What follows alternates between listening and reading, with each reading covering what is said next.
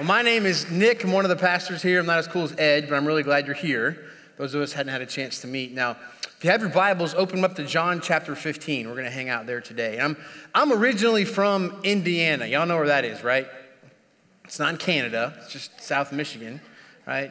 If you know anything about Indiana, then here, here's what this means it means that naturally I'm sort of into basketball. Like how many of you have seen the movie, the movie Hoosiers? Hickory Huskers, right? That's like Indiana's claim to fame. That and Larry Bird, and both of them have to do with basketball, right? So being from Indiana, it is true. We are, we are into our basketball. Now, whether or not I'm good at it, that's a whole other conversation because so I happen to be built exactly like a meatball. I have like these little Tyrannosaurus Rex arms, right? So I'm not necessarily great at basketball, but I do love it. Particularly, I really get into basketball during the NBA Finals. Right? I, I, don't watch much of the regular season, but when the finals are on, I'm glued to it. And how many of you happen to watch this past year's NBA Finals, this last June, between the Cavaliers and the Warriors? Wasn't that incredible? I mean, that may have been the best finals series of all time. Unreal. I mean, what LeBron James did cemented his legacy as one of the greats of all time. And people have all sorts of different opinions about LeBron James. I was living in Ohio when he made the infamous decision Right? Remember that two hour TV special about what one guy was? Give me a break, right?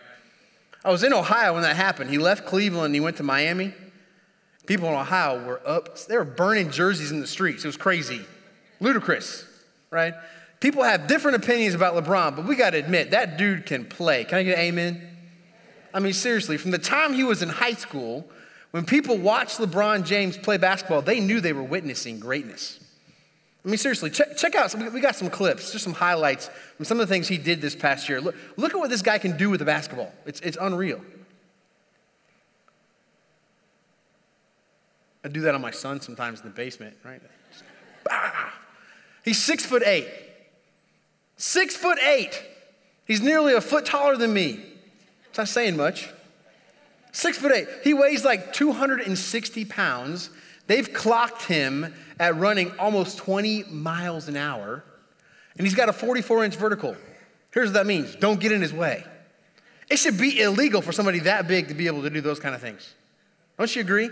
It's just not fair. Not fair. Here's, here's why I bring this up. This is crazy.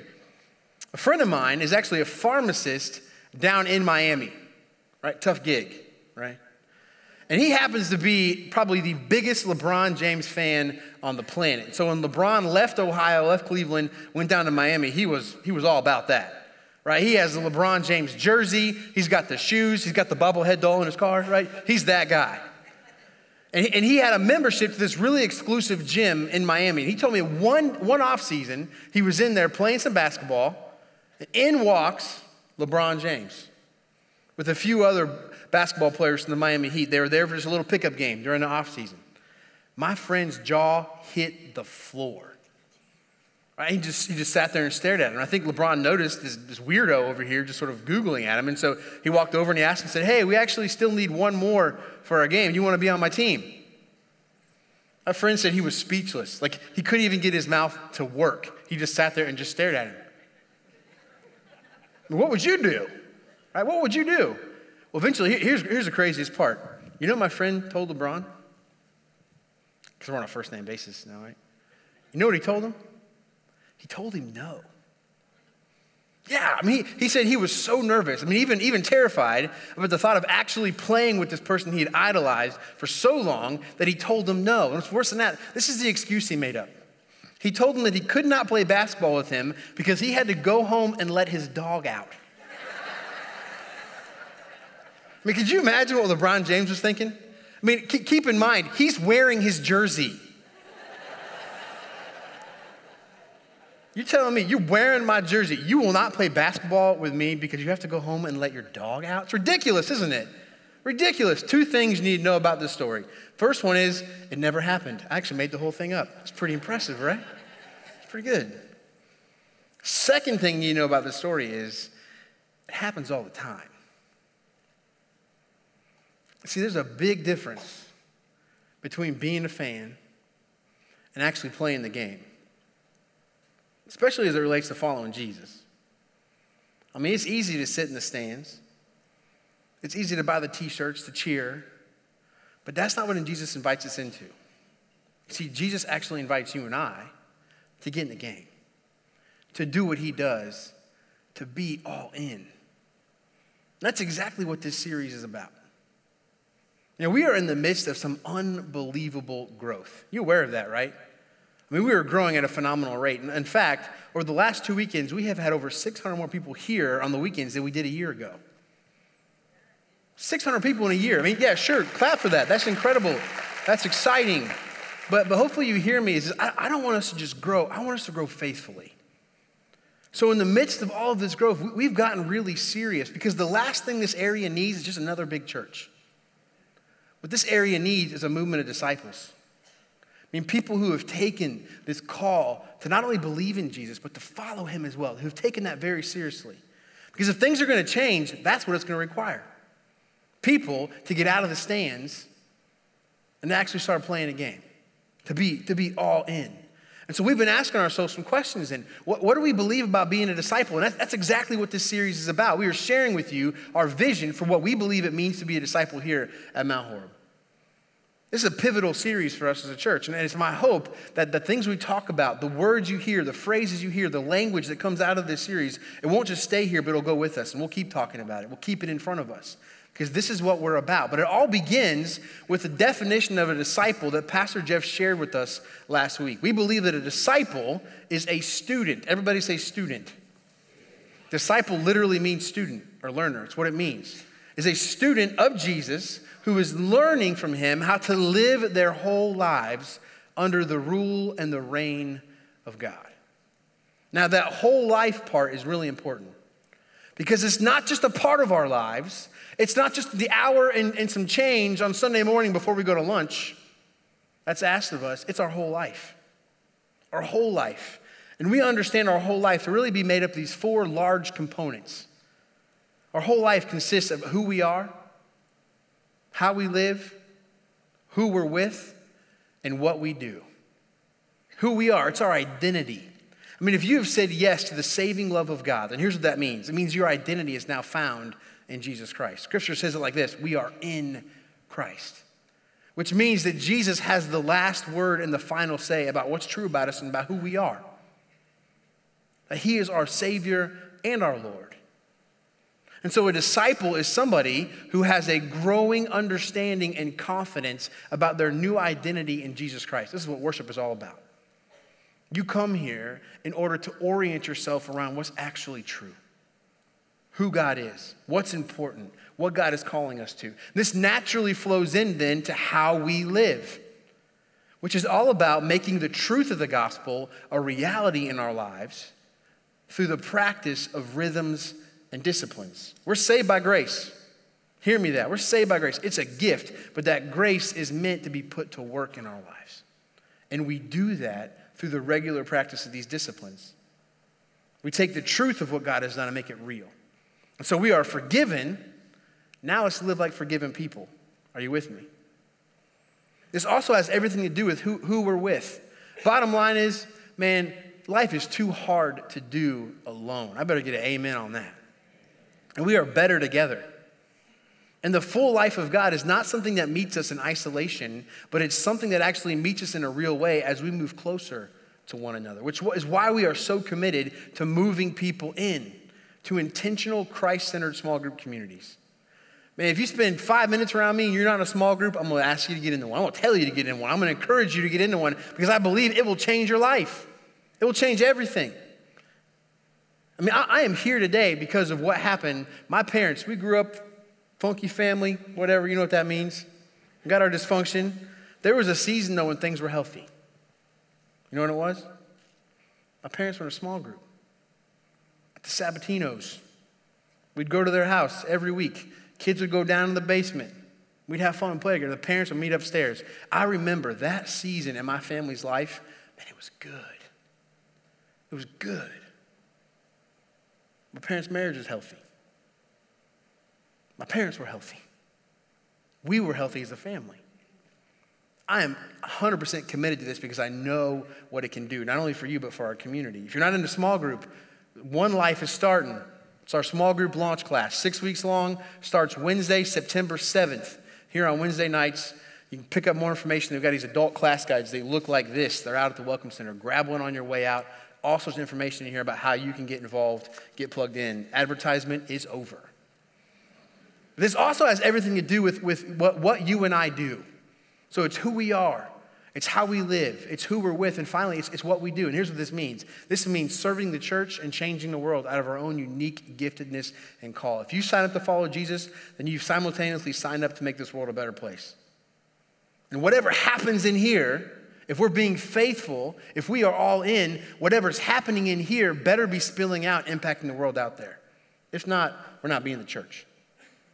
And, and here's what I know is that nobody's life is, is so simple that you can divide it up into the four nice, neat categories. I get that. But here's also what I know is that if we are helping people grow in those four areas, then we can be confident in the fact that we're making some disciples, which is the business of the church. It's to make and encourage disciples. And if we ever, if we ever stop being about that, then please somebody close our doors.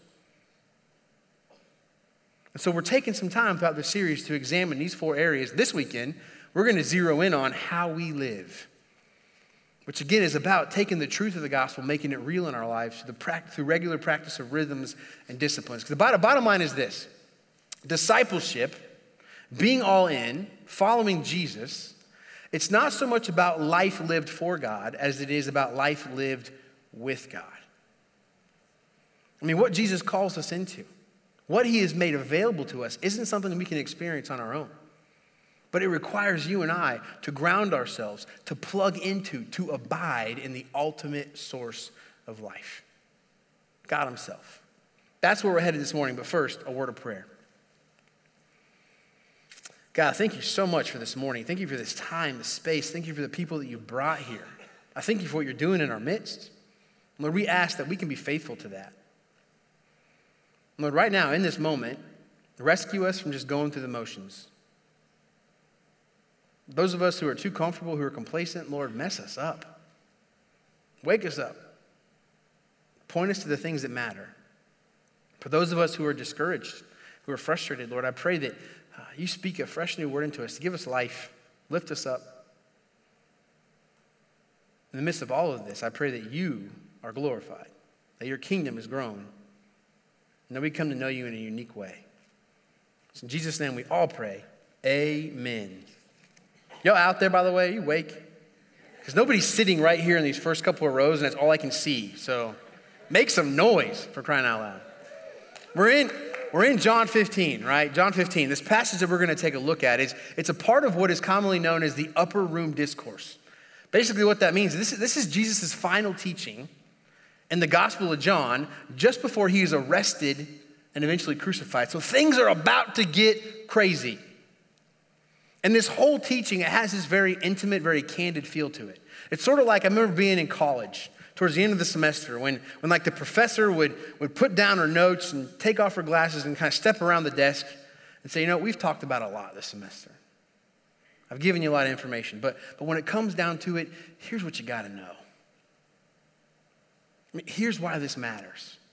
This is, this is sort of like what Jesus is doing with his disciples here all throughout this teaching. He's like, listen, we've spent a lot of time together. You've seen a lot of crazy things. I've taught you a lot of important things, and things are about to get a little nuts. But when it's all said and done, here's what I want you to know. Here's what I want you to remember, what I want you to hold on to. And one of the things that becomes clear as you, as you read through this teaching, it's, and it's beautiful, it's beautiful chunk of scripture, but one of the things that becomes very clear is that Jesus lived his life from the inside out. He lived his life from the inside out. Go back to chapter 15.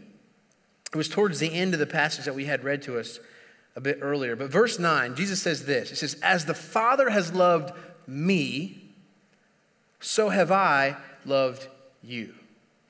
So as the Father has loved me, so have I loved you. Jesus lives his life from the inside out. See, see his, his public life, the way he interacted with other people, what he did out here, it was intimately connected to, this, to his private life, to this life that he received from God. They weren't two separate things, they were interconnected.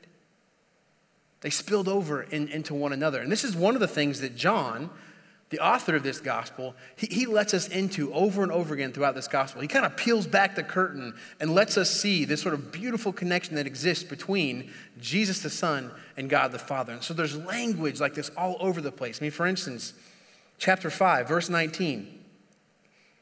Jesus says, Very truly, I tell you, the Son can do nothing by himself. He can only do what he sees his Father doing. Because whatever the Father does, the Son also does. For the Father loves the Son and shows him all that he does. And so everything Jesus did, every word that he spoke, the way he interacted with other people, how he saw the world, what he believed was possible, it was an overflow of this inner life that he had, this, this life that was saturated by the love of God. I mean, deep down the core of who Jesus was, he knew. He knew more than anything else. This is the truest thing he knew. God was with him, God loved him, and it was enough. What's incredible is, is to take a look throughout the Gospels, all of the ways this actually shows up then and how Jesus lived and what he did. I don't care who you are, whether you're here because you know somebody dragged you here or because you, you come your whole life or whatever it is. Man, if you look at how Jesus lived, it's beautiful. I mean, people ask me all the time, why, why did you sign up to follow Jesus? I could give you all sorts of reasons at this point. At the same time, I got a lot of questions. I do. But here's the one thing I know it's the best way to live. Man, you look at how Jesus lived, how he treated other people, what, what he gave himself to. I'm like, man, it's, it's beautiful. But it was a result of this inner life that he had that was saturated by the love of God. I mean, for instance, Matthew chapter 5. He says this to us. He says, I want you to love your enemies and pray for those who persecute you. Hmm, that sounds easy. How many of y'all got an enemy? I want you to think about him right now. Don't think about him too hard, your eyes will get stuck in the back of your head. Right? We've got people who are hard for us to love. At the same time, there are those of us who've got some people who have done some really horrible things to us, or people that we love. How in the world are you supposed to love somebody like that? Unless, unless your inner life is completely consumed with God's love for you. You can't imagine to do something like that unless you yourself have been consumed by God's grace, love, and acceptance for you. You can't do it. Or he tells us later, Matthew chapter 6, next chapter over, he says, I don't want you to worry about your life. To which we all give like a nervous laugh to. right? Give me a break. But Jesus wouldn't call you and I to do something that he wasn't doing himself. So, this life that he lived that was free of things like worry and anxiety, wouldn't that be nice? And it was grounded in the fact that he was convinced that God was good, God was generous. And when you believe that deep down in the core of your being, when your inner life is saturated with that sort of thing, when you know that God is like that, what is there really to worry about then? Do you see how this works? Maybe, maybe here, here's one of the more powerful examples. Man, I would love to know this few chapters earlier in, in John chapter 6, you know, Jesus, believe it or not, he had a lot of people following him for a while. They, they saw the things that he did, they listened to his words. Man, this guy's on to something. And then in chapter 6, he begins to give some difficult teachings. Things that were hard for people to embrace and accept. And guess what? Everybody but the 12 left. They deserted him, they, they left him. And it's clear when you read through this passage, this chapter, he's hurt by it. But you know what? Doesn't derail him. He keeps going. Could you imagine that? To live, to be that free? Man, Jesus was so consumed with God's love for him that you know what? Other people's opinions about him, it didn't overly influence him. Like, unlike many of us, man, he, he lived life free of this weird sort of impulse to try and prove ourselves. Which, how much of our energy in life goes into that?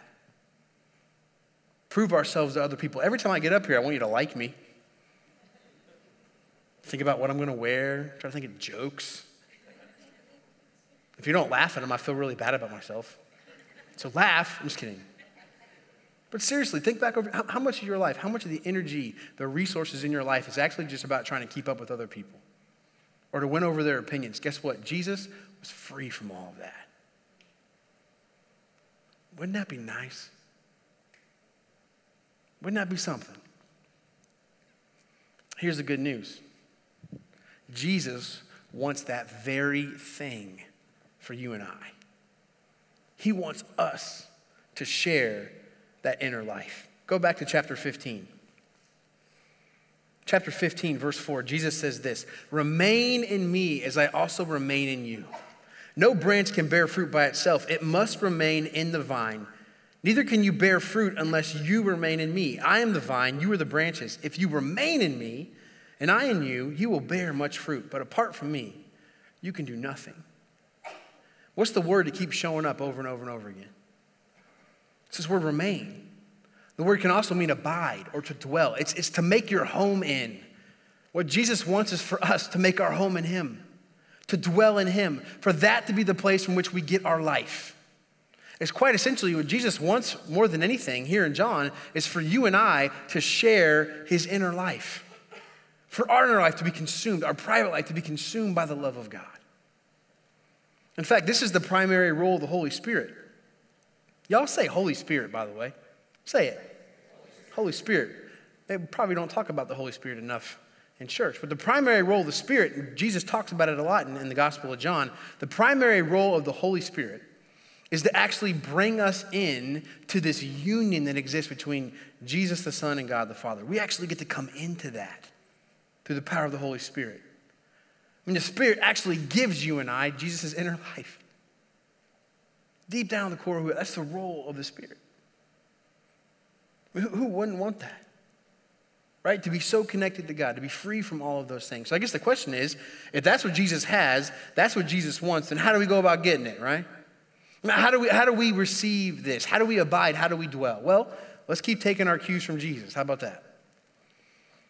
It'd be easy for you and I to think that because he was God with skin on, this was sort of natural and innate for Jesus. Well, of course, Jesus lived that way, right? He's God with skin on. Not so fast.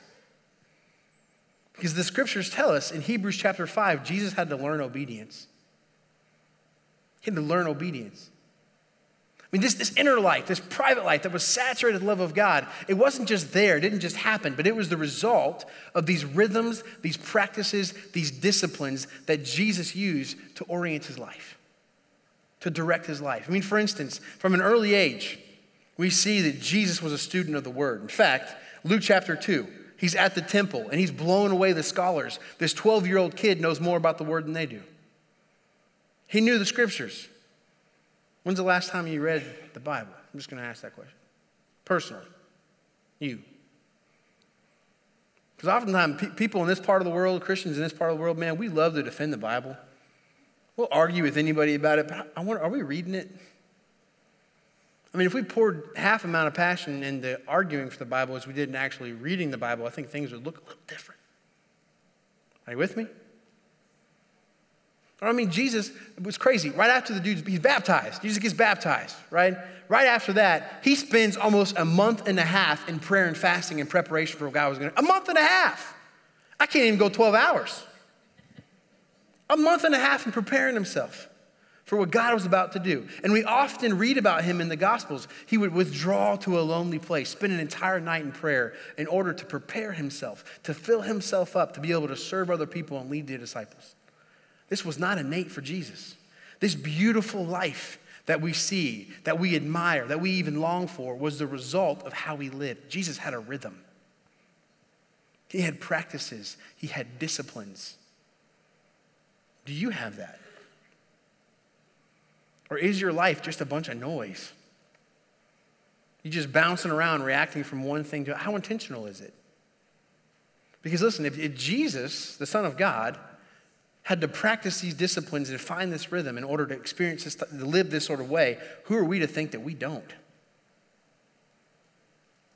And I would say one of the biggest reasons, perhaps, why, why so many of us, man, this, this life, this full life of God, all this stuff, it sounds great, but the honest truth is it's a foreign concept. Like, I wonder how many people have come to church almost every single week for their entire life, but nothing's really changed.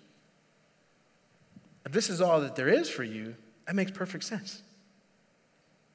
I just wonder how much time, how much space are we carving out to actually point ourselves to the things that matter? I can't tell you how many times I pull up the next, next to somebody at a red light and guess what they're doing? Mindlessly looking at stuff on their phone, probably, right? I think this is probably one of the main, main reasons why I think we struggle with this is because we get so consumed with things that don't really matter. Kind of mo- moment of honesty right now, moment of confession. Here's my number one job is to let this eat my lunch all week, and then I share it with you. Okay, so don't don't, don't worry. It's been it's been miserable week. Um, fantasy football season is upon us, fellas. Where are you at? You can clap for that. Come on now. I'm not going to call you out. I'm excited. Last year was my first year doing fantasy football, and this year I'm like in five leagues now. Right? I'm just kidding. I'm doing two. Um, and I'm going to totally dominate. But I got really excited this year, right? And you got to understand, I got three kids under the age of four, so I'm just to tell you, I don't sleep. We don't sleep very well at our house. In fact, most of the time my right eye is twitching because I'm sleepy. Okay. Now, if I'm to get any time with Jesus, if I'm going to have this rhythm, this discipline, guess, guess when it's to happen? In the morning. That's the only time I'm to be able to do it because once everybody wakes up, it's chaos. Feeding people, getting them where they need to go, whatever it is. So I've got to get up early in order to do that. In the last couple of weeks, in preparation, the, the, the NFL fantasy football draft's coming up, right? Just happened the other day. I got another one tomorrow night. last two weeks, I've gotten up early. I did it. I went and sat down on my dining room table. I've got my the things I'm reading, I got my journal sitting right here, but I also got my phone over here. Guess what I start doing in the morning? Instead of doing this, what do I read instead? Fantasy football draft uh, advice. Top 300 players. Who do I need to get first? I'm like, I'll just read one article. An hour and a half later, guess what I'm still reading? And then is it any wonder all throughout the day, guess what I'm thinking about? That. Do you see how our hearts work? Man, you point your soul at this kind of stuff on a, uh, over and over again, and guess what? It becomes your passion. Now, there's nothing wrong with fantasy football. Like you said, I'm really looking forward to this year, and I'm, I'm going to dominate. But when, when, when the sum of your life, when your passion becomes about that kind of stuff, that's a really boring life. And I just wonder, man, what, what would happen if we poured just half the amount of energy and passion into things like our favorite reality TV shows or whatever it is? If we were just take some of that and direct it towards the things that matter, how much different would life be? Are you with me? That's the role I think these rhythms and disciplines play in our lives. They point us, they point our souls at the things that matter. A friend of mine was just telling me this past week about how this has impacted and shaped his life. He said he, he had a real dysfunctional relationship with his dad. Anybody else in the room relate to that? Real volatile, right? And, and this several years ago, they got into all this sort of came to the surface. They got in this huge fight, really ugly fight. Didn't get physical, but it was it was ugly. It's one of those things you just want to forget about. And people, they said things to each other that a father and son probably should never say. Now, after that happened, it was one of, the, one of those things that they didn't ever really resolve it. They just kind of act like it didn't happen, right? And so after a little while, everybody was just going back to their, you know, their normal ways. But he said that after that incident, he decided to make some serious changes in his life. One of those changes was he was going to get serious about developing some rhythms and some practices and disciplines. And so he did that for a while. About a year later, he said he and his father got in another fight. And he said it was the craziest thing. He said, Nick, I was standing in the same room, I was looking at the same man, and we were arguing about the same issues. But it was a totally different experience. He said, where, the last time, whenever my dad would get loud, I would just get louder. Or my dad would get angry, I would just get even more angry. But this time, it was like I had this sort of control over myself. And it's the weirdest thing, he said, somehow I was able to look through my father, see past all my frustrations, and the most dominating emotion, this is crazy, he said he felt wasn't anger, but compassion. What? Said the only thing that was different was the fact that I had gotten more serious about some of these rhythms, these practices, these disciplines. The, the love of God for me was more of a reality in my life than it had been a year ago. Do you see why this matters? I mean, some of you, you're, right now, there's some sort of change you want to make in your life. You can't make it on your own. What's Jesus say? Apart from me, you can do nothing. And for some of us, we're, we're up against some sort of challenge right now. Guess what? You can't meet it by yourself. At the same time, I believe that there's things that God wants to do in all of us that we are completely oblivious to right now. And unless we are abiding, we are dwelling, we are making our home in Jesus, we're never going to get it. That's why for thousands of years, followers of Jesus have been using certain disciplines and practices to rhythm their life. And there's no such thing as an exhaustive list of disciplines. And I couldn't stand up here and teach you about all of them, it would take forever. What I wanted to do is maybe just share a few of them that have meant the world to me. These are some of the ones that I do on a pretty regular basis, or at least try to. At the same time, I put some things in your bulletin as a re- recommended reading. If you want to explore more about the disciplines, you're just getting started, this is a great place to start. It's called The Celebration of Discipline by Richard Foster. We actually have copies of this out in the Welcome Center. If you want to pick one up, start there. But for me, man, scripture is super important. I got to read the word. And I grew up go- and being in youth group and going to church. And for me, the Bible always felt like this thing I had to read in order to make God happy with me, right? It's way different than that. I don't know if you can relate, but I, have all these voices in my head. You got voices too? all these voices trying to tell me what's true, what's important, who I am. So for me, the scripture is about where I go to tune into the voice of God. What is actually true? What is God like? What's important? I mean, another one, of course, I mean, these, these are all basic, but prayer. Prayer is a huge one for me, especially now that I'm a parent. Parents, where are you at? Man, it's like when you look at this, this person, it's like, a, it's like a part of you outside of your body. Am I right? It's one of the craziest things to look at your child for the first time and then keep looking at them. It's like literally you feel like a part of you is somehow outside of yourself. You know, and, and you start feeling this. I felt this fear. I'll never forget the first time I felt it. There's a whole lot that can happen to my kids who I love that I can do nothing about. You familiar with that fear? What I've learned about prayer, though, is if it does anything, it puts me in a posture of dependence upon God. And I found it's a pretty healthy place to be. I believe prayer can change things. It can change things. It's like maybe some of you are here and your marriage is falling apart. I mean, it's falling apart. There's probably going to be a whole lot of things that you need to do, but I'll tell you one thing you've got to do start praying. Pray. Don't dismiss it before you give it a shot. Pray. Another one that's, that's really dear to me is, is journaling. This is something I started a little over 10 years ago. And, here's one of the things I love about Jesus is he could teach us from like these everyday experiences. That's, that's where he taught from, these things that he noticed. And so journaling is my way of like tapping into that. It, it forces me to pay attention to my life because the question I always ask myself is what, what am I learning? I believe that there are opportunities to learn something happening every single day. Journaling opens my eyes to them. And what's really cool is then go back a year or two later and read over it, and you, and you remember things. This is really, again, now that, now that I'm a parent, man, how fast does it go with your kids? Things change. And the prophet Bob Dylan, you know, you know Bob, right? He said this He said, Take care of your memories, for you cannot relive them. It's so true because you go back and you read through these journals from five, six, seven years ago, and you're reminded of things you forgot about.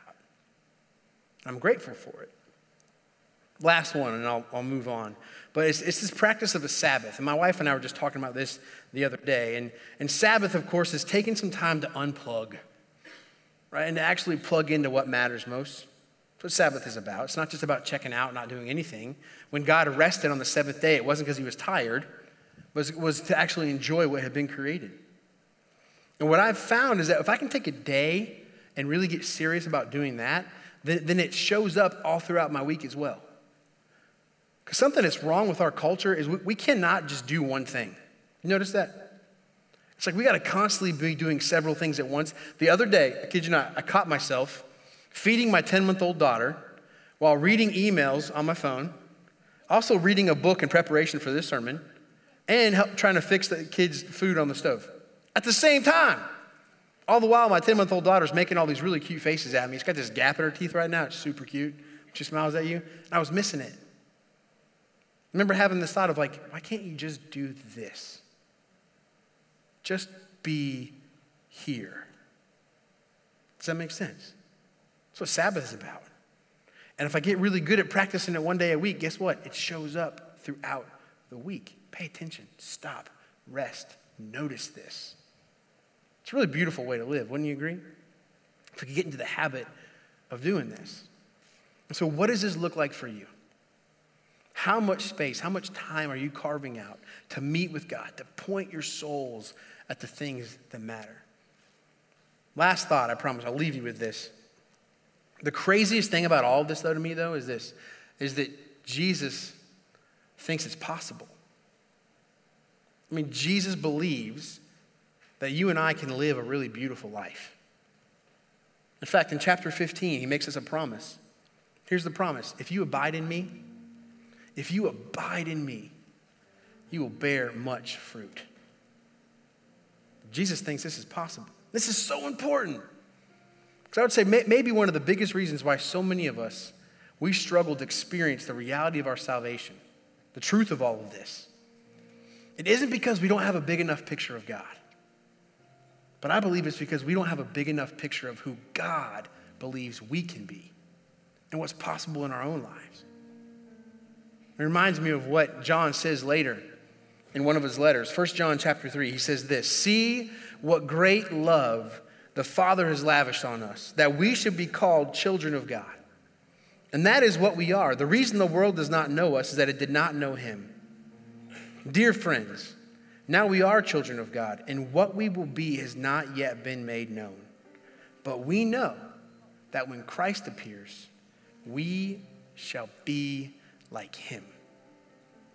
To which everybody should go, Whoa. Man, when you said yes to Jesus, the same power that raised him from the dead, the Holy Spirit, began to work in you. And God's got one goal in mind that's to mold you and shape you into the likeness of Jesus Christ. That's what God's after.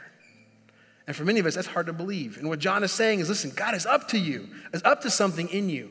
He's doing something in you. You don't always understand it, it doesn't always make sense, it's not clear, but trust that it's happening. God is moving you forward. It reminds me of when I went and got my tattoo. This is a tattoo, by the way, it's not a birthmark. Ooh, tattoo, right? This is a piece, it's not finished yet, still got a whole lot of work to do on it. And I, I spent years thinking about what I wanted this to be and what I wanted to look like. And, and, and I researched the best artists. I was living in Ohio, I wanted to know who to go to. And everybody kept telling me, go to this guy named Matt. Matt is phenomenal. And so I started researching some of his work. And, and here's some of his pieces. I'm just going to show you some of these. This guy's phenomenal artist. Look at that. That's a dog, in case you didn't know. This is incredible. Hold this one up for a second. It's actually a watercolor tattoo. Supposed to like a watercolor painting. And then this is one of my favorites. You probably love this. It's incredible work, isn't it? I mean, say what you want. I don't know how all of us probably feel differently about tattoos, but you got to admit, that guy's an artist, right? That's incredible work. And so I went to Matt, we sat down, I, I, explained to him what I wanted. He put together a piece. I thought it looked really great. And then it was time for him to start working on my arm. I spent 12 hours with him the first session. That's a whole lot of time. But I'll never forget when he started because he, he just started drawing lines all over my arm. And I'll be honest, it didn't make a whole lot of sense. You, you ever watched an artist work? You watch them draw or whatever, and you're like, you don't really understand what they're doing, but to them it makes perfect sense, but you're like, it looks like a mess. And I'm watching him do this on my arm. The whole time I'm thinking, you, you really know what you're doing here? You realize this is permanent, right? So I start badgering him with questions. And you can tell I'm nervous. But then at one point in the night, here, here's the thought I had. You don't really understand what he's doing. And right, right now, it doesn't make a whole lot of sense. But you know what, Nick? You know the artist. And you've seen his work. So you can trust that when he's finished, it's going to be incredible. Here's my word to some of you all this morning. Maybe you're living with some profound sense of frustration. There's something in your life that won't change. If you've said yes to Jesus, here's what I want to say to you. You know the artist. You've seen the work. Even though it doesn't always make sense, you can trust that when He's done with you, it's going to be incredible. Our job is just to live into that, it's to trust, it's to abide, it's to dwell. You all pray with me? Jesus, thank you so much for this morning. Thank you for, for working in us, for being involved. Lord, I pray for everybody in this room right now. I pray that you give us the wisdom to know how we need to respond to this. What's it look like to do that next right thing in regards to how we live, to finding a rhythm, to living on purpose with intentionality? I pray for people in this room who have given up, who have quit. Remind them that in you all things are possible. Pray for people who feel like they're up against something bigger than them Teach them how to abide, how to dwell in you. Pray for folks who, who are wanting to make some changes right now. Remind them they can't do it by themselves. They're going to need your help. And Lord, as we come before you to worship one last time, I pray that we can all take this moment seriously, that we can actually worship you, give you what you deserve. We love you, Jesus. It's in your name we pray. Amen.